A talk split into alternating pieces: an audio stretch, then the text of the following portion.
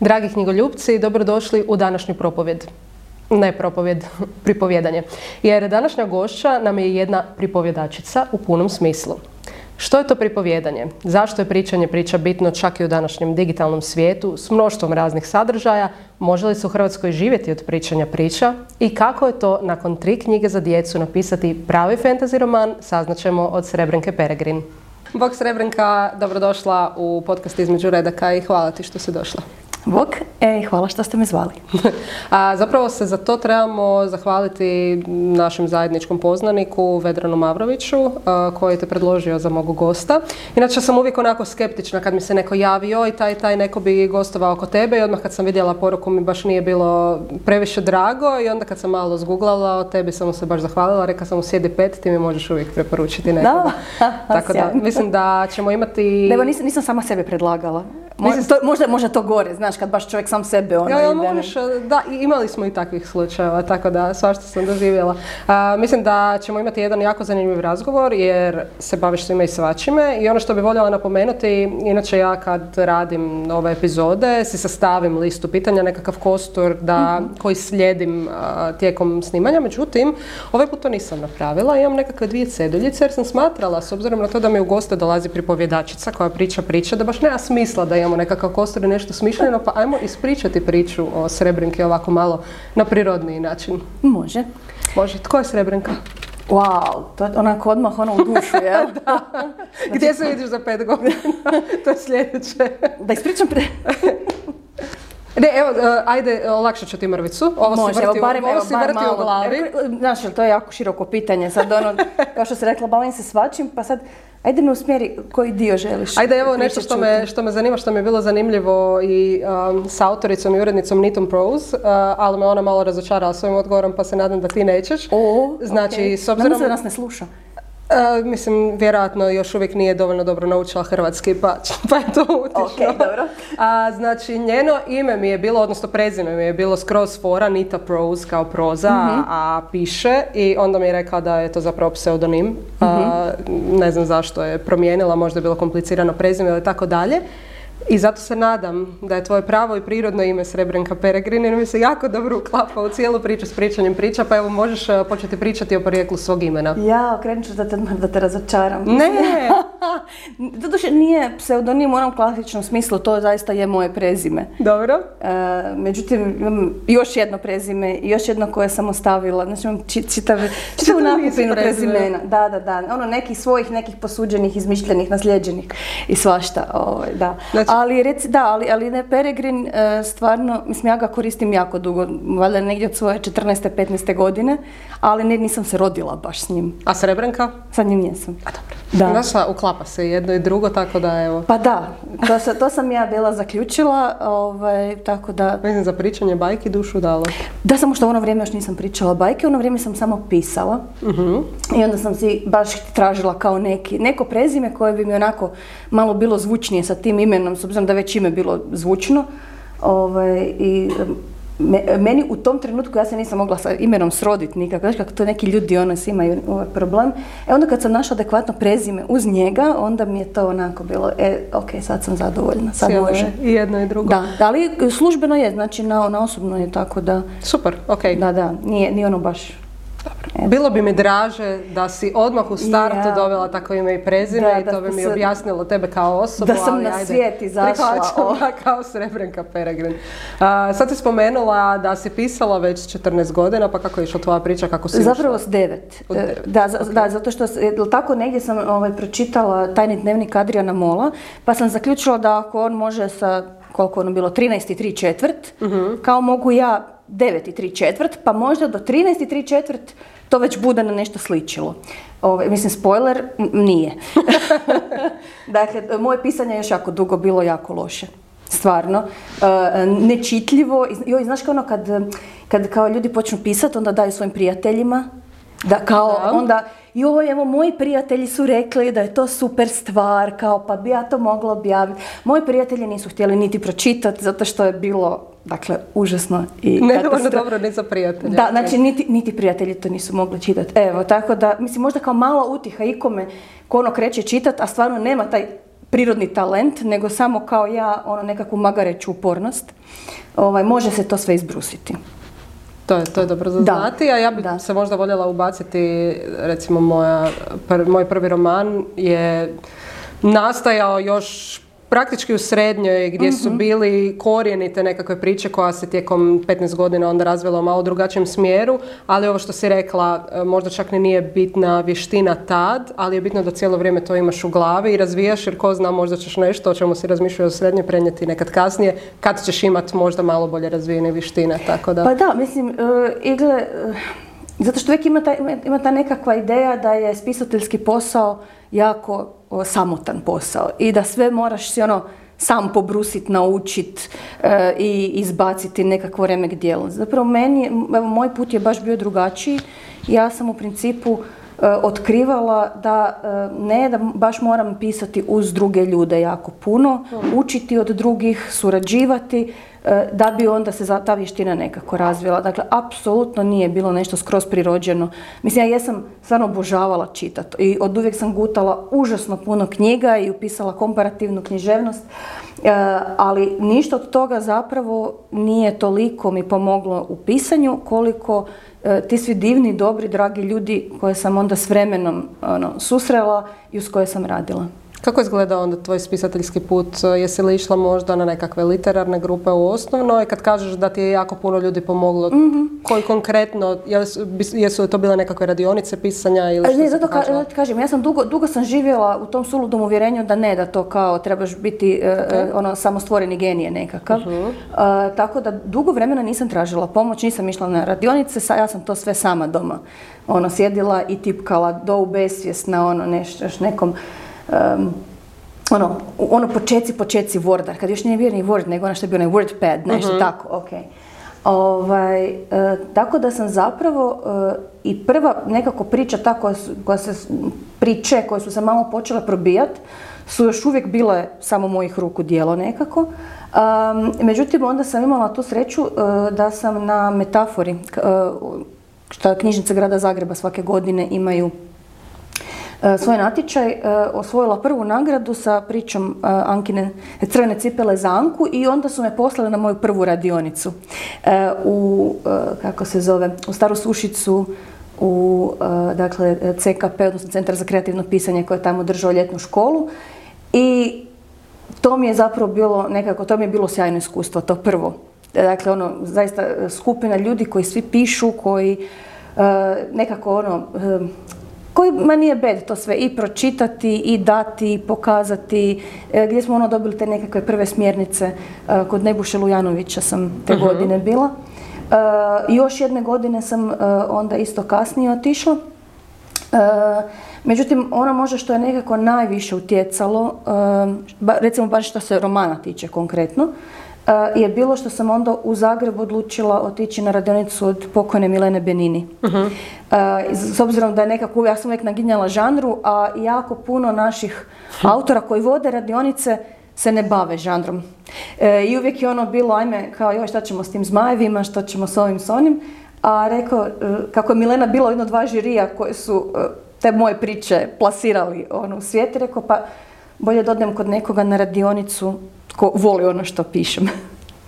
Tako da, kod nje sam zapravo se nekako i više povezala baš s Vedranom. Njega smo već nekako prije znala, ali onda smo tu zajedno počeli malo i pisati, jedno drugome sređivati i uređivati te tekstove.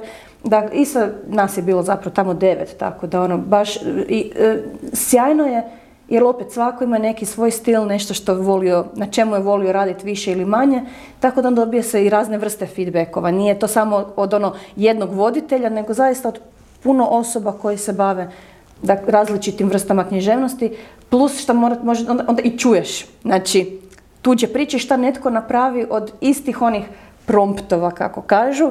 Dakle, ja iznjedrim to jednu stvar, on iznjedri nešto meni ne bi palo na pamet, ali nikad.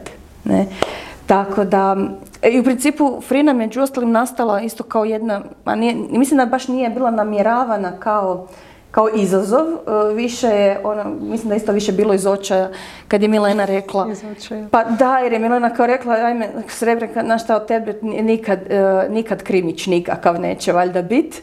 ali kao daj probaj jedno poglavlje. Ako ono, evo, probaj. I onda sam zapravo napravila prvo i onda je to samo krenulo dalje nekako pa se razvilo u roman. Međutim, to sad malo preskačem što se tiče priče. Na sam kraj. Mislim, evo, samo da znam. Spoiler alert, ha? Samo da ljudi znaju. Znači, ovo je zapravo kraj. Frina je trenutno kraj priče za sad. U međuvremenu se još svašta drugo dogodilo. Znači, čitava ta serija s bajkaricama, bajkarima i barkarinjem, pa sad tebi prepuštam, znaš, kao onim pričama, kao kojim ćemo putem krenuti. Ako želiš ovo... Raskriži lijevo ili desno. Pa ja ću se zapravo zakačiti na nešto što si spomenula, što mislim da je dosta bitno za razgovarati. Rekla si kako si sudjelovala na tim radionicama i slušala i kritike i savjete i tuđe priče. Koliko je teško čuti kritiku? Pa ja mislim, znaš šta, kad sam bila mlađa, bi mi bilo puno teže. E sad, ja sam već bila u 30-ima kad sam to krenula, pa onda nekako onaj mladenački ego ipak negdje putem pustiš, pa kad ti ljudi nešto kažu, to zapravo možeš poslušati. Tako da, iskreno nije mi bilo teško. A i sama sam dosta onako kritičar oštra jezika, Vedran me od milja zove sjekirica.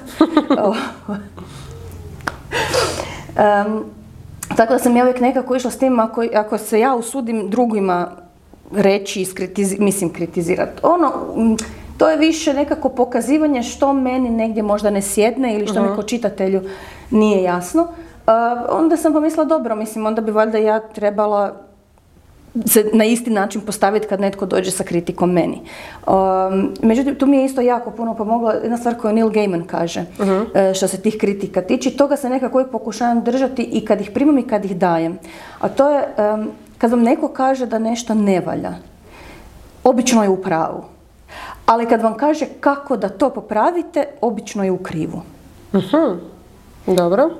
Zašto? Zato mi imamo ljudi koji čitaju, koji se bave književnošću, imat će oni istančan i ne mogu možda uvijek ni objasniti zašto, ali će imati taj osjećaj, gle, ovdje nešto ne klapa, nešto mi nije jasno, ovdje sam zapeo.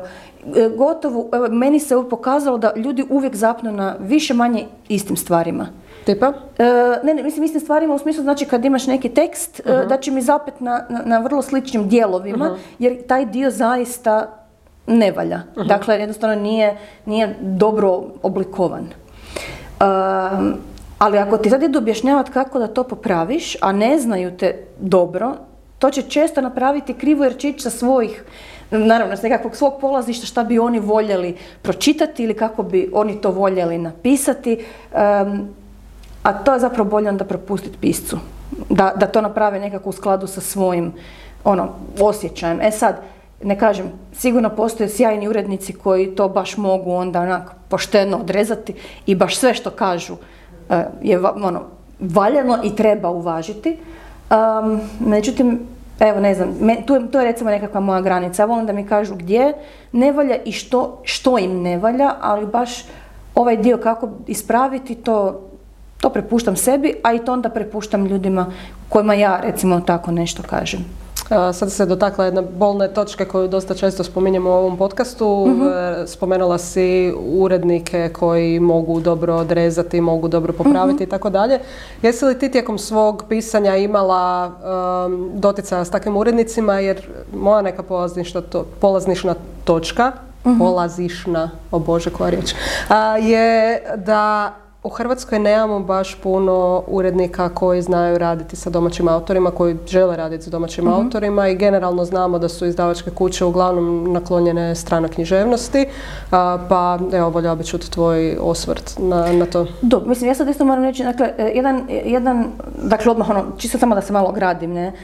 Jedna od posljedica bavljenja svačim je da se, sad ne bavim ničim toliko duboko da bi se usudila išta spominjati, dakle, bilo kakve urednike jer ih ne poznaje. Konkretno, zaista ne znam.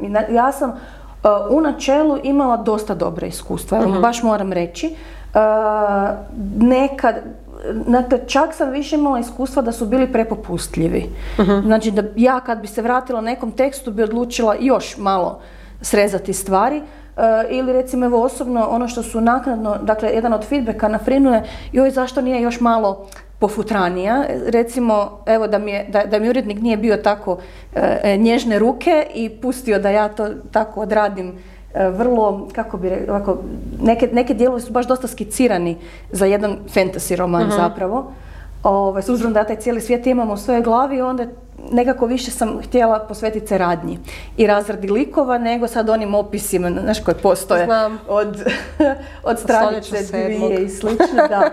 Tako, toga u Frini uopće nema, znači ona je jedna jako brza i razigrana proza, ali recimo da mi možda bilo tu reći, ajde daj malo još ovog, možda bi, ne znam, natukla još 10.000 riječi recimo. A zapravo o tome i radi, ja nisam čitala tvoj roman i ne znam koliko se urednik uplito, ali baš imam...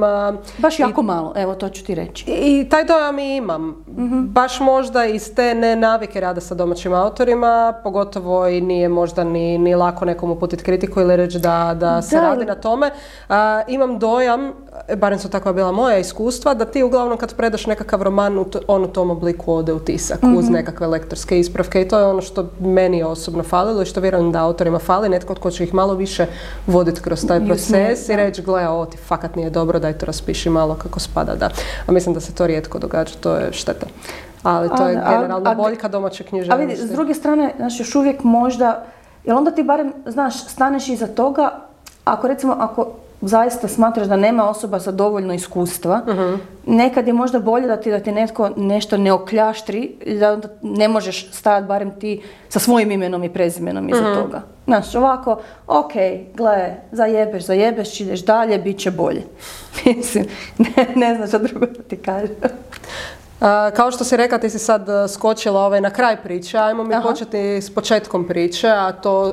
su tvoji zapravo serijali, odnosno ciklusi, ne znam kako bi ih nazvala, imamo bajkare, imamo bajkarice, imamo bajkarenje. Što je bilo prvo, što je bilo drugo, što je bilo treće. Tko je osoba s kojom si napisala knjigu, jer kao što vidim nisi jedina imenovana kao autor i kako je došlo do cijele te priče? Može. Zapravo to priča o bajkama je zapravo onaj moment u mojoj osobnoj priči gdje sam ja počela bolje pisati, iskreno. Dakle, u jednom trenutku imala sam malu djecu koju je trebalo uspavljivati ili smirivati, pa smo onda krenuli sa pripovjedanjem bajki i priča i to sam ih zapravo puno više, jer nije bilo uvijek zgodno tovariti knjige u naokolo, pa sam ih puno više od početka učila i baš pripovjedala. Prvo njima, pa onda njihovim prijateljima, tipa po rođendanima, vrtiću i tako dalje, i onda sam saznala da se zapravo ljudi doista bave pripovjedanjem kao zvanjem, zanimanjem, i nekako odlučila sam da želim se razvijati dalje u tom smjeru i tako sam upoznala Eriku. Erika Katačić-Kožić, moja zaista dugogodišnja prijateljica, kolegica pripovjedačica i suautorica, dakle, svih triju knjiga, i bez nje one apsolutno ne bi ugledale svjetlo dana. Jer iako sam uspjela riješiti ovaj dio kao ajde radi s nekim, podijeli priče, oblikuj ih i tako dalje, još uvijek mi je bilo potpuno nezamislivo kome uopće šalješ te rukopise, da imaš ikakvu šansu da oni ne ugledaju svjetlo dana, da samo nisu negdje odloženi. Kako je Erika menadžerica u Big Pharmi, u farmaceutskoj industriji, onda je ona taj dio uvijek nekako preuzela na sebe, rekla gledaj, pronaći ćemo mi nekoga. S obzirom da se ona isto u tom trenutku bavila i prevođenjem za nekoliko isto izdavača naših, onda se jednostavno, kako već u Hrvatskoj biva, išla raspitati kod ljudi koje se zna je li netko zainteresiran za takvu jednu zapravo ideju. A ideja je krenula s bajkaricama. Zato što smo to još 2016. ako se ne varam, to je bila tema Svjetskog dana pripovjedanja koji nam se sad bliži ponovno, dakle 21.3. Svake godine ima zasebne, dakle, neka tema, a te godine tema su bile snažne žene. I kako smo mi pripremale zajedno nekakav, kako smo, baš običavale smo još u to vrijeme, dakle, raditi jako puno programa što za odrasle, što za djecu, onda smo naravno išle skupiti priče o snažnim ženama, djevojkama, bakama i slično. I shvatila da mislim da toga ima tako puno da jedan dan je mislim ništa, znači, a zaslužuju da ih se čuje. Pa smo onda u dogovoru sa udrugom Vestigium na Vrbanima napravili niz, dakle kroz cijelu godinu takvih pripovjednih susreta, baš su bile namijenjene dakle tinejdžerskoj i odrasloj skupini, gdje smo onda isto kroz razne teme pripovjedale priče, to je bilo i autorskih priča i osobnih priča, ali i klasičnih bajki, legendi i mitova koje smo onda dijelile na tim kružocima. Nešto mi, a nešto su nam dolazile, znači žene same druge, sa pričama koje su one htjele ispripovjedati i podijeliti.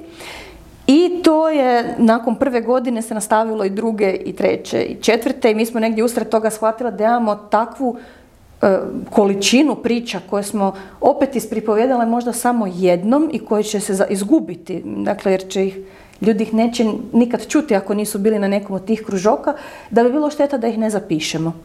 Onda smo ih počele zapisivati, onda smo vidjeli da je to dakle cijeli opet džumbus osobnih, autorskih i klasičnih, pa smo morali napraviti nekakav probir i odlučili smo se da idemo više na klasične bajke. To nam je bilo zanimljivo s obzirom da recimo u to vrijeme su već izašle ove priče za mlade buntovnice i već je dakle bio neki trend da se ove stvarne dakle priče o ženama pripovijedaju, ali nam se učinilo da dosta nedostaje za tu jednu skupinu djece, dakle između 4. i 5. godine pa tamo do 4. i 5. razreda otprilike, da zapravo nema knjige koja bi osobito dakle skupila te nekakve klasične bajke.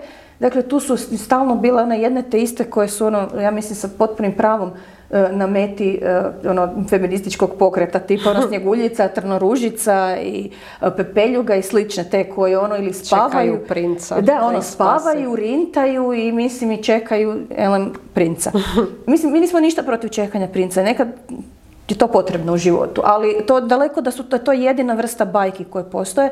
Dakle, postoje genijalne bajke, postoje bajke ono doslovno u spavanom princu kojeg naša Kata onda spašava, da i ona ide i ona nešto obavi i probudi ga i slično, ne poljupcem, juhicom. Mislim, žene su ljubav ide kroz želudac. Ljubav ide kroz želudac, nema to. Tako da nema to. I tako su zapravo nastale onda bajkarice i baš smo imali sreću što je Planet Zoe odmah obje ručke dakle, odlučio prihvatiti tu knjigu i ne znam, znači ona je gotovo vrlo brzo, znači još nije prodana baš cijela naklada, ali većina je otišla strašno brzo. I onda nas je naravno Ilona pitala, dobro imate li još nešto, pa je rekao idemo na bajkare, onda imamo mi priča i sa dečkima, mislim, zašto ne. I opet da nisu jedne te iste priče o, ne znam, ubijanju zmajeva, slično. Tražili smo priče o dječacima pak koji se svačim bave u životu, znači koji su, ne znam, i slikari, i učitelji, i istraživači, dakle koji baš ono imaju nekakav, koji tipa ribari, znači ništa ne rade, nego samo pomažu svom selu da uhvati dovoljno jastoga, mislim.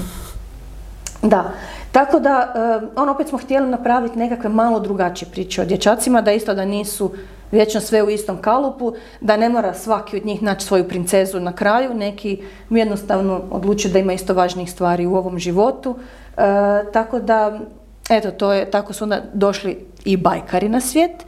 I posljednja u nizu je bajkarenje, to su nas isto kao pitali, kao pa šta ćete sad, kao potrošili ste oba roda, kao hoćete li sad kao u ovom nekakvom ovo suvremenom stilu ići na ono nekakve trans, LGBT i takve teme.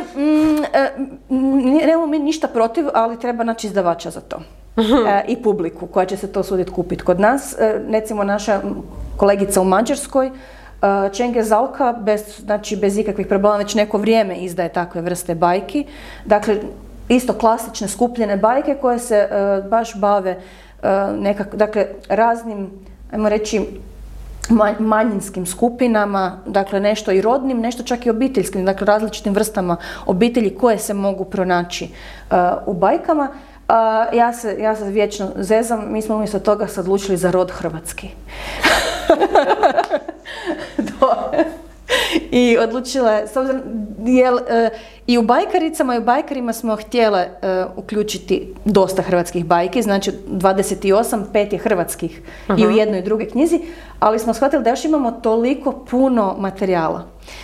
Da smo onda jednu cijelu knjigu željele posvetiti nekim našim bajkama koje nisu one jedne te iste koje se zapravo vječno ponavljaju, ali kod nas se svako malo napravi retisak ovih standardnih lektirnih naslova, pa onda opet klinci čitaju jedno te isto i što je najgore često ne naprave se, ono što smo govorili apropo uredništva, ne naprave se zapravo nikakve jezične izmjene. Mislim što je sjajno kad hoćete održati malo ili osvijestiti kako se razvijao hrvatski jezik kroz stoljeća, ali većina te djece zapravo dođe do toga da to ništa ne razumije. Nije da oni išta osvještavaju, oni samo ne znaju uopće o čem se radi, zašto bi to trebalo biti smiješno ili uopće šta se dogodilo u nekakvoj priči.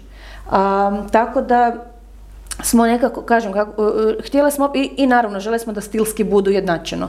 Kako su bajkarice i bajkari dosta prevođenih priča, pa opet su obilježene našim glasovima. Htjeli smo da je bajkarenje onda na sličan način uredimo, da zaista dakle bude stilski nekako sve srodno.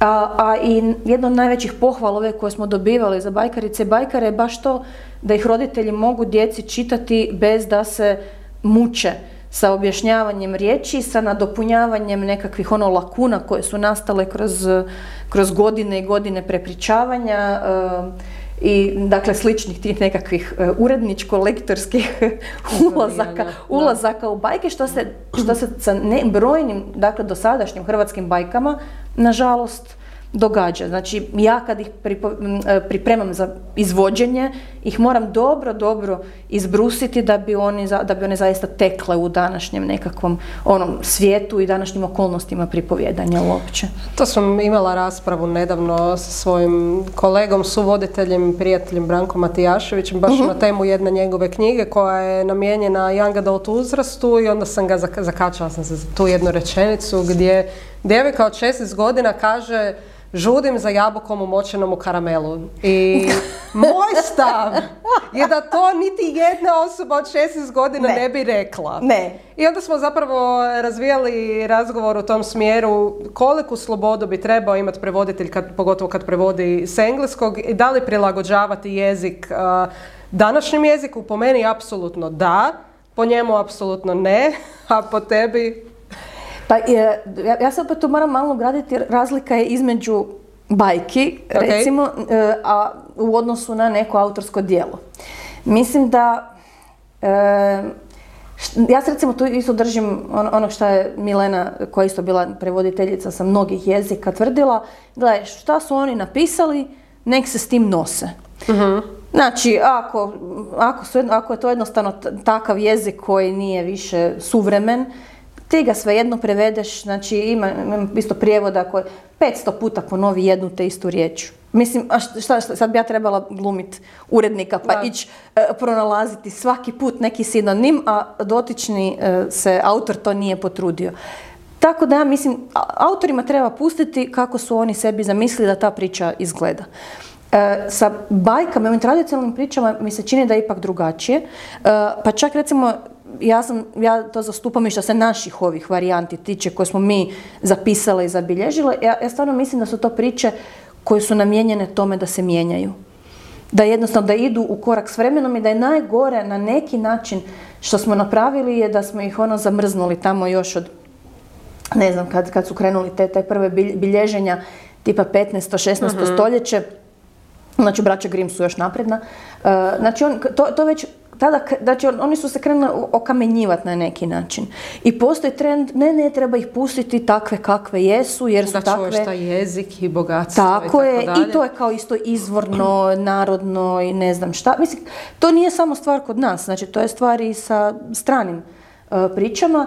Ja recimo pak tu pripadam, ovo je potpuno, dakle, mnogo modernijoj struji, ja volim... nekakav, jer mislim da taj klasični neki narativ isto ima svoju začudnost, ja ga volim malo ostaviti, ali mislim da svakako treba prilagoditi ono vremenu u kojem se nešto radi, publici pred kojom se pripovijeda, ili recimo, joj, sad sam nedavno imala tu raspravu, kao, joj, vidi ovi sad woke kao aha. ekipa, ne da više da se Snjeguljicu ljubi, jer kao ona ne daje svoj pristanak. Da, kao sve, pa da, znači sve treba biti, treba biti dan pristanak. Na što ja kažem, dobro, a zašto onda pričaš ovu woke varijantu Trnoružice sa Poljupcem? Dakle, to je potpuno ono isto bilo izribano i ulašteno, jer izvorna priča je da kralj, dakle, dotično nalazi u spavanu, siluje ju. Ona ostane trudna i tek se probudi kad rodi dvoje djece u tom svom nekakvom snu. Rekla, zašto se onda to ne pripovijeda? Da, ono što je puno ljudi ne zna da su braća Grimm bila ono poprilično morbidna prilikom pričanja bajke. Da, mislim, ali čak nisu oni, znači to su bile izvorne bajke. Da. E sad, koliko ćemo daleko i izvorno ići dok nekom ne postane mučno, mislim... Ili nekom drugom prihvatljivo, da. Da, tako da ja sam, ako osoba koja pripovijeda bajku ima, znači, kako, i to se jako osjeti, znači, to je ono što ja isto silno volim kod pripovijedanja, za razliku od pisanja, da si odmah u direktnom kontaktu sa svojom publikom i sve im vidiš na licu. Kad im vidiš užas dok pričaš priču o trudnoj Trnoružici. Koju neko siluje, mislim. Da. Da kažeš, ali Trnoružica je ipak to sanjala, a prava priča je bila puno ljepša. Ne, ili takve varijante se ostave za odraslu publiku. A mlađoj djeci se onda priča adekvatna priča. Ali ne samo da ja vidim njihovu reakciju, oni isto tako vide moju. Znači, ako ja nisam u redu, ako meni nije u redu neki dio te priče, ako ga ja ono pričam, imam grč u želucu, oni će to vidjeti. Oni će to čuti u mom glasu i ta priča će im ostaviti da nešto ne valja. Oni će osjetiti neki raskorak između ono izrečenog i mišljenog.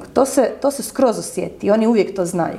Tako da ja stvarno mislim da osoba koja ima problem da je sa tim sa pristankom na poljubac u snu, svakako to ne bi trebalo tako pričati. Hvala Bogu imamo drugih varijanti, znači čak ih ne moramo ni sami sad nešto smišljati. Postoje stotine varijanti jedne te iste priče, može se lijepo otići i pronaći neka koja vam se više sviđa. Recimo u škotskoj verziji, kada dotična zaspi, kraljević se brže bolje oženi za drugu kraljicu, koja i dok je on u lovu, ona pronađe uspavanjenu ljepoticu, toliko joj se svidi da je krene milovati, dizati iz kreveta i razgledavati i onda primijeti trnu u prstu pa joj ga izvuče van i onda ona oživi i onda su jako dugo pričale i postale dobre prijateljice. Tako da kada je kraljević shvatio da su sad obje žive i ova nova žena ponudila kao je ona bi pak otišla, ne, ili je druga. A onda je on rekao, pa gle, mislim, ako ste si vi dobre, možete obje ostati. Da. Tako da samo hoću je, dakle, uvijek postoji verzija koja nekom paše. I to je bogatstvo priča. Da. Jeste li ispucale svoju inspiraciju? Apsolutno ne. Znači reći apsolutno i to bi me jako začudilo. Ne, to je nemoguće. Znači, mi imamo zapravo problem što imamo trenutno 3 različite ideje šta bi trebala biti 4. knjiga. I znači jednu već pripremamo na engleskom, a onda nakon toga ne znamo, dakle to bi bila već sad 5, da li da i 5 bude na engleskom ili opet na hrvatskom, znači mi imamo taj suprotni problem da imamo toliko priča za ispričati da ne znamo ono šta bismo prije. Znači to znači kao nekakav izlazak na inozemno tržište kad kažeš na engleskom?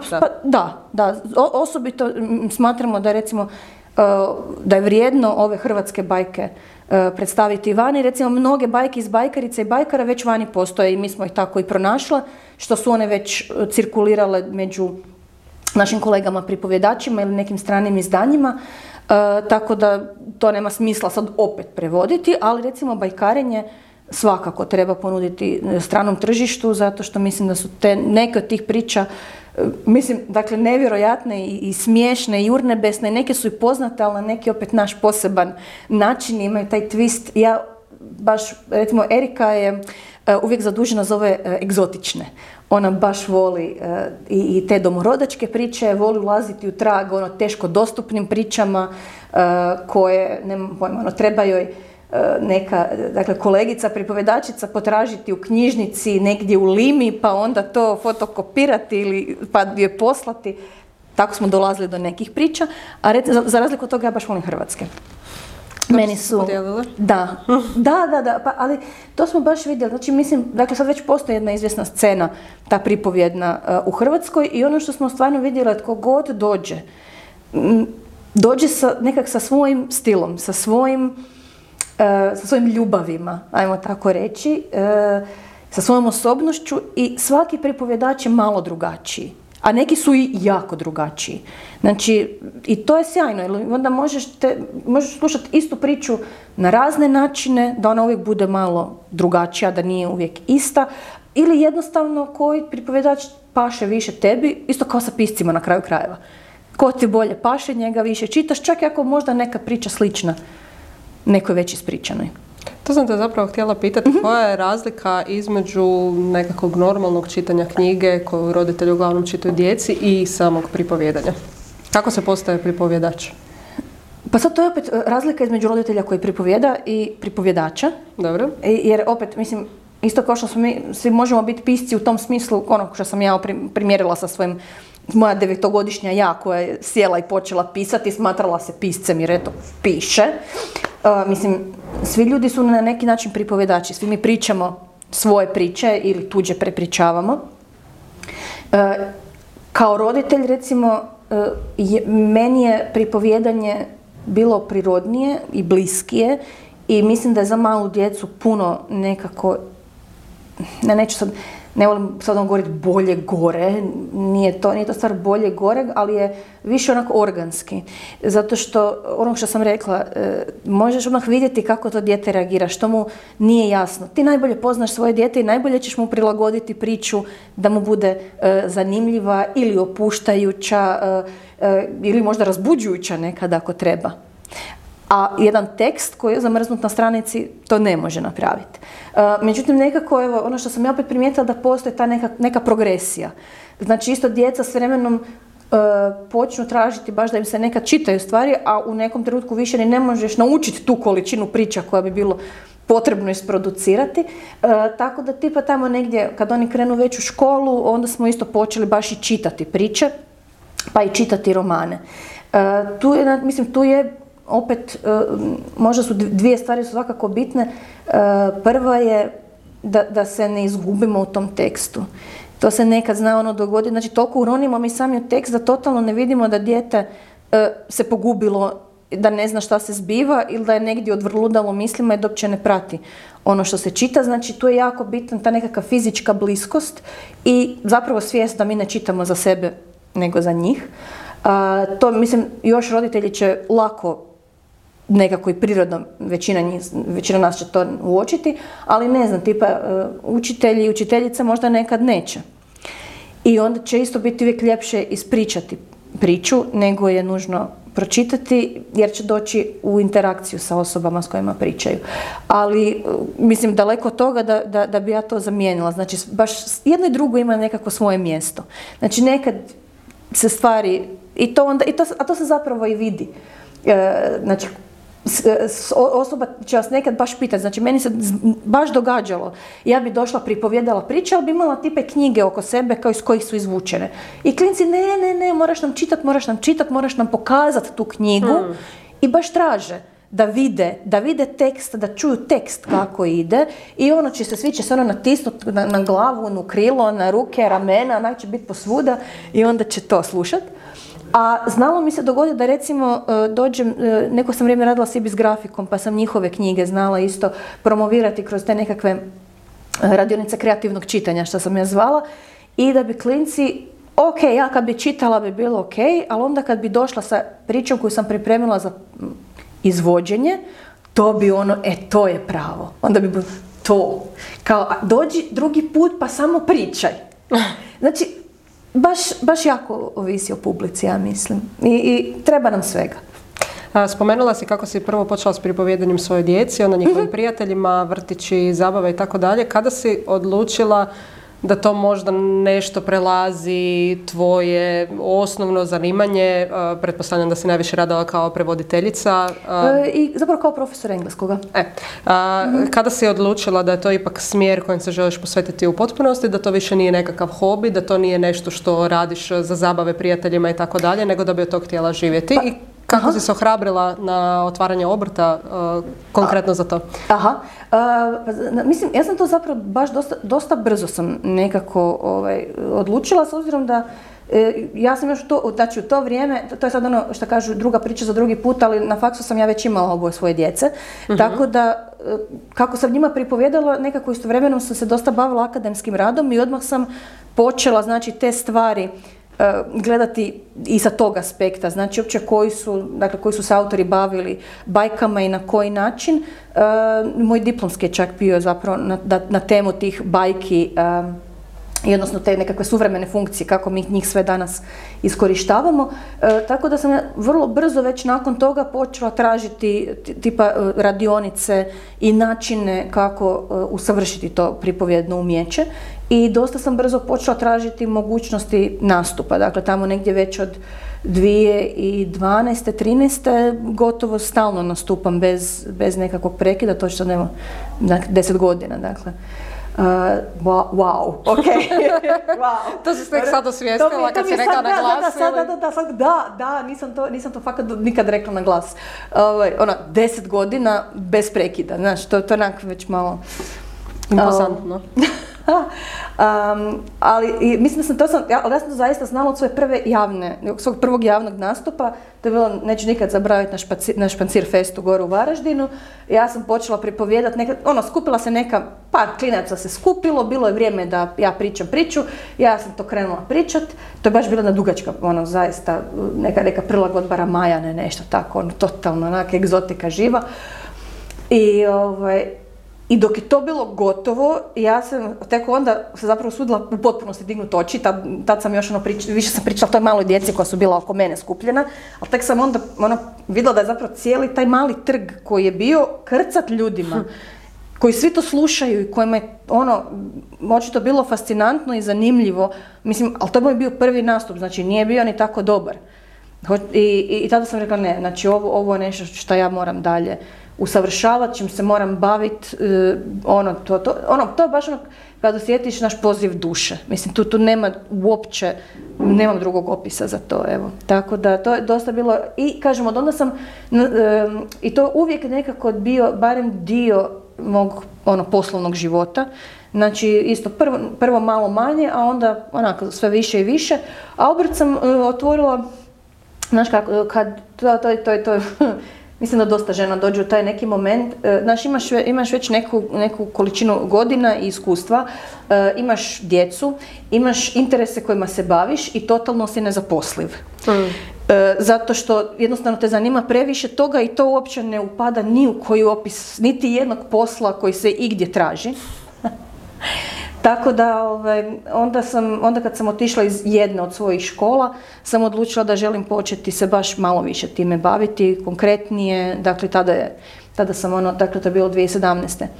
kad sam otvorila obrt i onda se počela više baviti i prevođenjem, i pripovjedanjem, i pisanjem.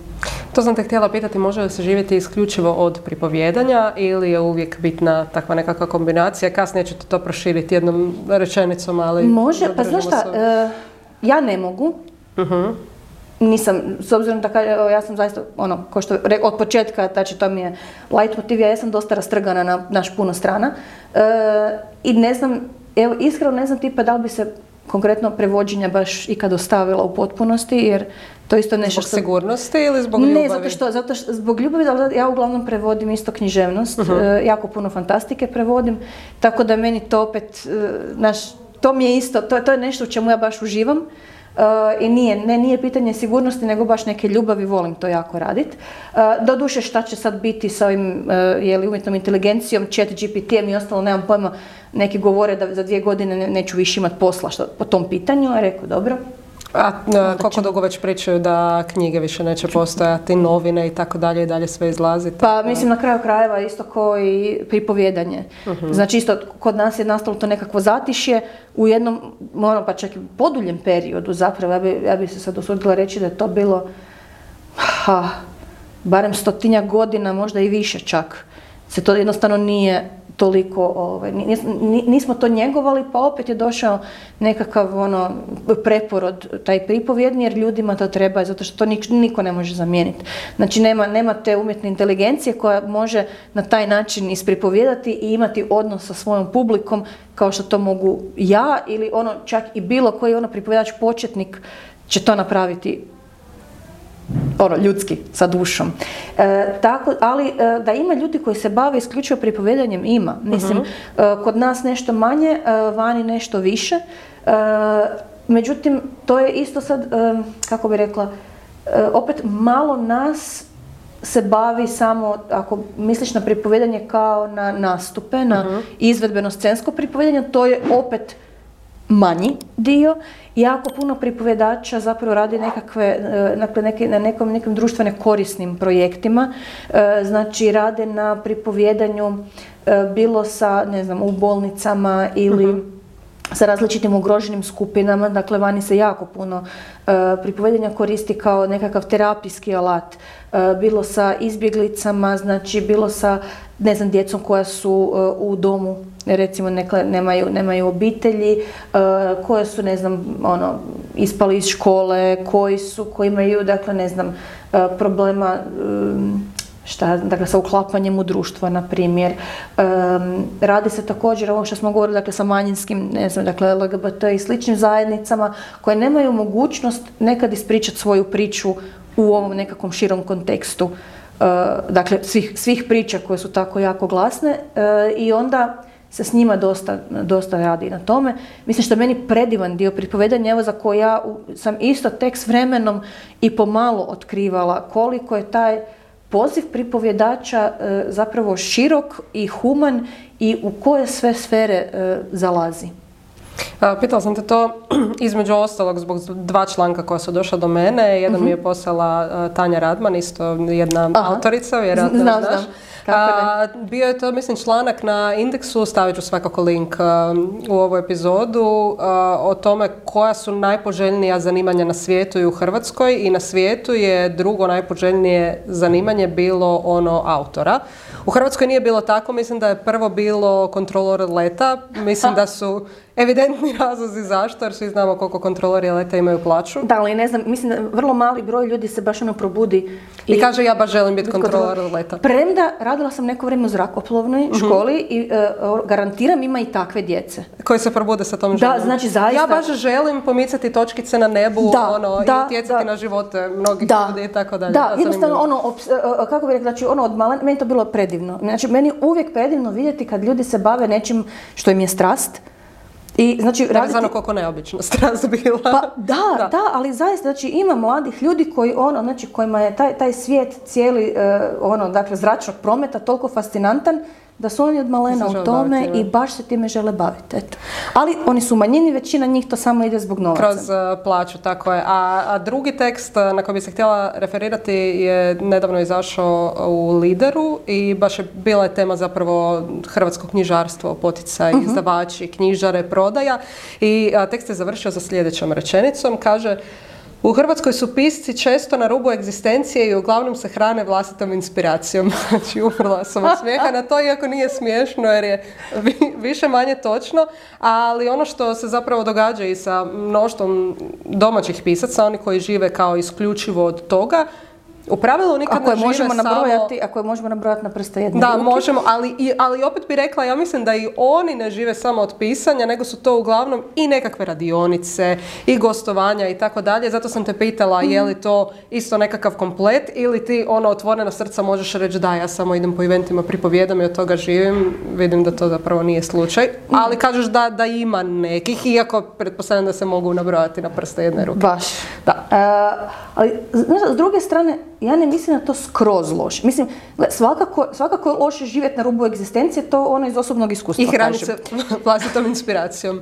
Bože, dragi. Da, niko se ne hrani vlastnom inspiracijom toga da bude, ne, to je ono, to je malo ono šlaga onako gore, čisto da si prste poližeš, ne, znači svi se hranimo nečim konkretnim, ali nije, možda, ne znam kako da to, znači to sam sad sve isto ono malo u raskoraku, naravno da je veliki problem koliko su pisci plaćeni.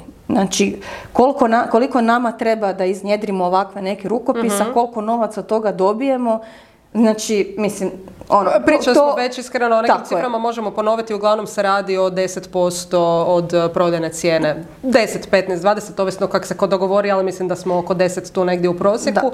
Iako, ja kao osoba koja radi u knjižarskom lancu moram, a i između ostalog i autorica koja dobiva tih 10%, moram malo stati na stranu i ovog drugog dijela kolača, a to je i troškova koje izdavači imaju zbog knjižara koji imaju određene rabate i knjižare koje uzimaju određene rabate zato što imaju trošak lokacija, djelatnika i svega ostalog, tako da mislim i u svijetu to uglavnom funkcionira na način da autori dobivaju 10%, što prosječnom čovjeku i većini autora zvuči užasno glupo i malo, jer da nije bilo tebe ne bi bilo ni knjige, ali s druge strane da nije bilo ovih svih ostalih kotačića, tvoja knjiga nikad ne bi ugledala svjetlo dana, tako da to je nekakva simbioza. Da, međutim, gle, osim sad ako idemo na samo izdavaštvo, ali tu nisam stručnjak, pa onda to ću prepustiti nekom sljedećem, ili ne znam jesi već imala samo izdane autore. Samo izdane autore, pa ne mogu se ni sjetiti zapravo, ti si mi, ja mislim, 70. epizoda točno. Dobre. Ali kažem, to je bio različiti miks, bilo je zapravo svega svačega. Ima tu svega, u jednom smislu opet ono, to sam zapravo htjela reći pa sam malo nekak vrludam da dođem do te poante. Imala sam, oprosti, Inu Mur. Ona je prvo počela kao samo izdani autor, onda je malo bila u jednoj izdavačkoj kući, sad je otvorila svoju. Da, i na Moratu. Da. Ok, znači ta poanta kojom vrludam, zato što mi je nekad teško izreći da me ne bi kamenovali kolege autori. Nekad, znači, isto nije loše se baviti sa više stvari u životu, jer daje nekakvu širinu. Isto samo sjediti za svojim ekranom i kucati te riječi, to je isto nekad, ne znam, iznjedri vrlo dosadna štiva. Tako da... Ne vidim zašto bi ti neko kamenovao zbog toga, posebno zato što, kao što smo rekli, ima jako malo ljudi koji si mogu priuštiti da samo to rade, tako da... Ja stvarno mislim da isto kažem, isto kao i pripovjedači. Nije ista stvar, znaš, da ti sad samo pripremiš neku priču i onda izađeš na pozornicu i ispričaš je, a drugo je kad imaš različite publike, različitih uzrasta, različitih potreba, kad se moraš njima prilagođavati, upoznavati, to je potpuno drugo i drugačije iskustvo i mislim da je zapravo jako lijepo i oplemenjujuće na neki način. Ali, opet, ne, nisam za to da iko treba živjeti na rubu egzistencije, apsolutno ne. Onaj splet zapravo stvari kojima se ti baviš, što sam našla na tvojoj stranici, pa bih htjela da mi malo pojasniš razlike. Znači imaš pripovjedne nastupe, radionice, kreativno čitanje i pripovjedne šetnje. I ono na što bih voljela da se posebno osvrneš, što mi je bilo interesantno za što nisam čula do sad, je Storytelling Akademija, na kojoj si isto predavačica. Može. Može. Znači, od ovih različitih stvari, nastup je nastup, znači pripovjedni nastup, odnosno pripovjedna izvedba, donekle podsjeća na nekakvu, ono, ajmo reći, dramsku izvedbu, odnosno kako možete, dakle, ima nekih dodirnih točaka sa kazalištem, u smislu, ja jedna dođem pred svoju publiku i ispričam im svoj repertoar. Naravno da se tu razlikuje, kao što rekao, ja ne pričam nikad sama sebi, nemam četvrti zid, uvijek smo u tom nekakvoj interakciji. Tako da, ali to su obično, dakle, zatvoreni prostori za manje publike. Pripovjedne šetnje je zapravo nešto vrlo slično tome, samo što, ono, šetamo u naokolo i pričamo. Dakle, može, ali ne mora biti, to opet, to nije turistički razgled, znači, ja nikome ništa ne objašnjavam u smislu, dakle, ja nisam turistički vodič, znači to obično se i vani se to obično radi u prirodi, znači da jednostavno iskoristite te blagodati sunca i svježeg zraka i zelenila i jednostavno, znači, malo prošetate, malo sjednete, poslušate neku priču, idete dalje, znači, ali u principu je slično kao nekakav nastup.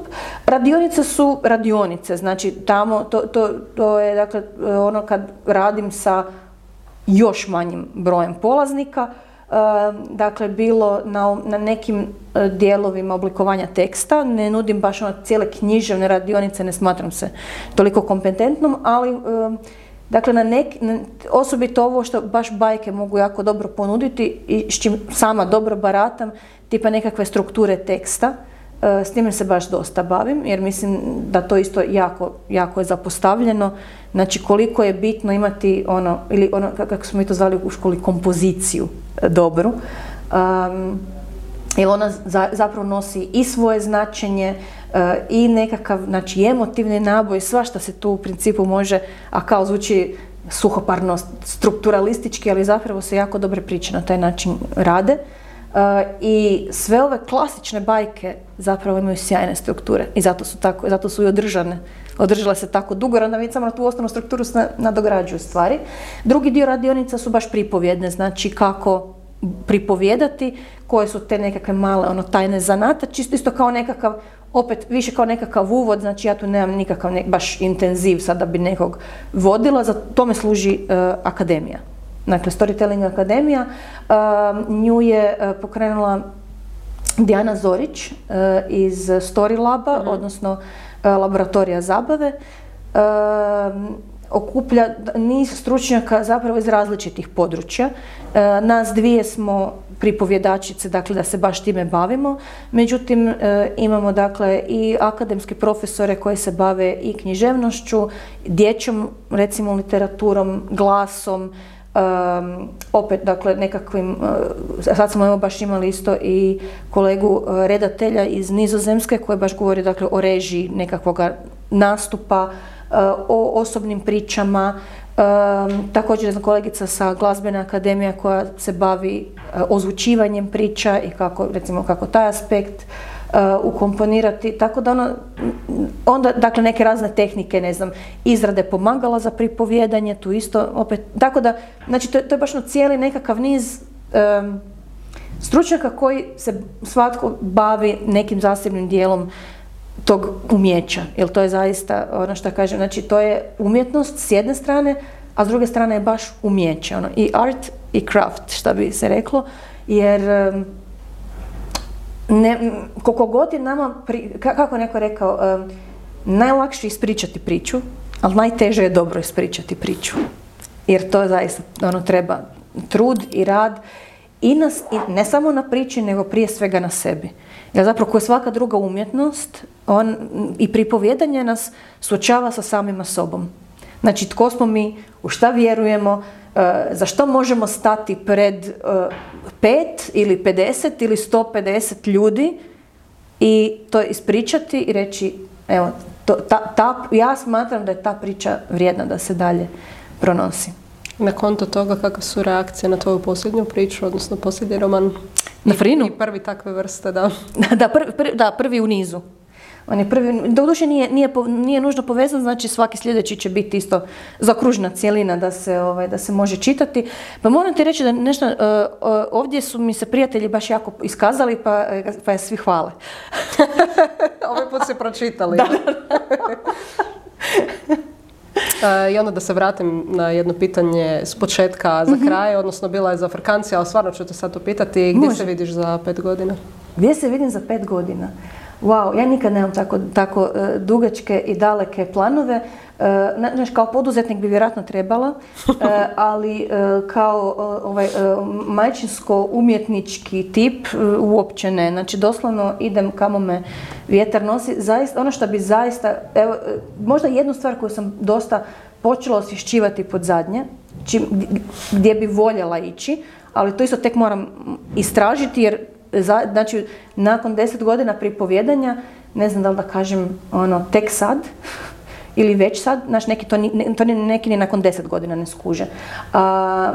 Sam shvatila da želim, da zapravo puno ljudi me jako puno slušalo kroz sve ove godine i voljela bi nekako uzvratiti na to, znači više se posvetiti slušanju ljudi, znači i radu možda na pojedinim pričama sa ljudima koji žele ispričati neke svoje Dakle, vođenjem kroz to kako se priče opet oblikuju, pričaju i iznose. To sam isto imala baš kad sam govorila o kolegi iz Nizozemske, Arjen Barel. On se baš bavi time, sam nije pripovjedač, ali se bavi time da pomaže ljudima ispričati vlastite priče. Jako me, baš me ostavio duboki dojam, ja mislim na sve polaznike te radionice i recimo to je jedan smjer noviji u kojem bi više voljela zapravo raditi, jer mislim da ljude jako malo danas drugi slušaju. A evo ja sam kažem imala tu sreću da sam baš imala puno divnih slušatelja i slušača i mislim da je vrijeme pomalo to nekako još više uzvratiti. Odlično, sada ćemo ti dati još jedan kanal za slušanje, a to je naša priča koju nastavljamo iz epizode u epizodu, slobodno se pripremi. Može.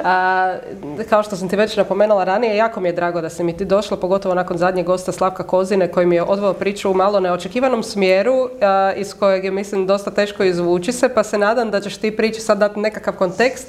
Dakle, čisto za gledatelje i slušatelje koji možda ne prate ovu emisiju redovito, pri kraju same epizode svake goste sa jednom svojom rečenicom nastavi na rečenicu prethodnog gosta, odnosno to sad više nije samo rečenica, to je cijela priča koja ima i prvo poglavlje iza sebe i sad novo poglavlje. Riječ je o jednoj starici koja u svom putovanju kroz šumu i razne zgode i nezgode koje joj se događaju dođe do čistilišta i sad ima prepucavanje ni manje ni više nego s Vergilijem oko toga hoće li, naravno, uklapa se, hoće li ostati u čistilištu ili se vratiti na zemlju. Ona je za sad više i ostanku u čistilištu, tu nabacuje nekakve svoje uvjete i na koncu ono što će odlučiti o njenoj sudbini i budućnosti dalje neće biti ni ona ni Vergilije, nego će biti umjetna inteligencija.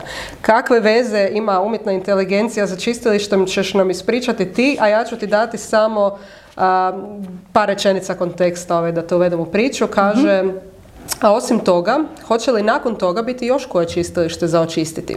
No prije no što je Vergilije mogao odgovoriti starici, oboje su za njen sljedeći korak trebali odobrenje nekog trećeg, umjetne inteligencije. Prirodno je da upravo umjetna inteligencija ima ingerenciju u čistilištu, ta niti je dobra, niti je zla sama po sebi, a počistila je više ljudskih duša od svih ljudskih izuma zajedno.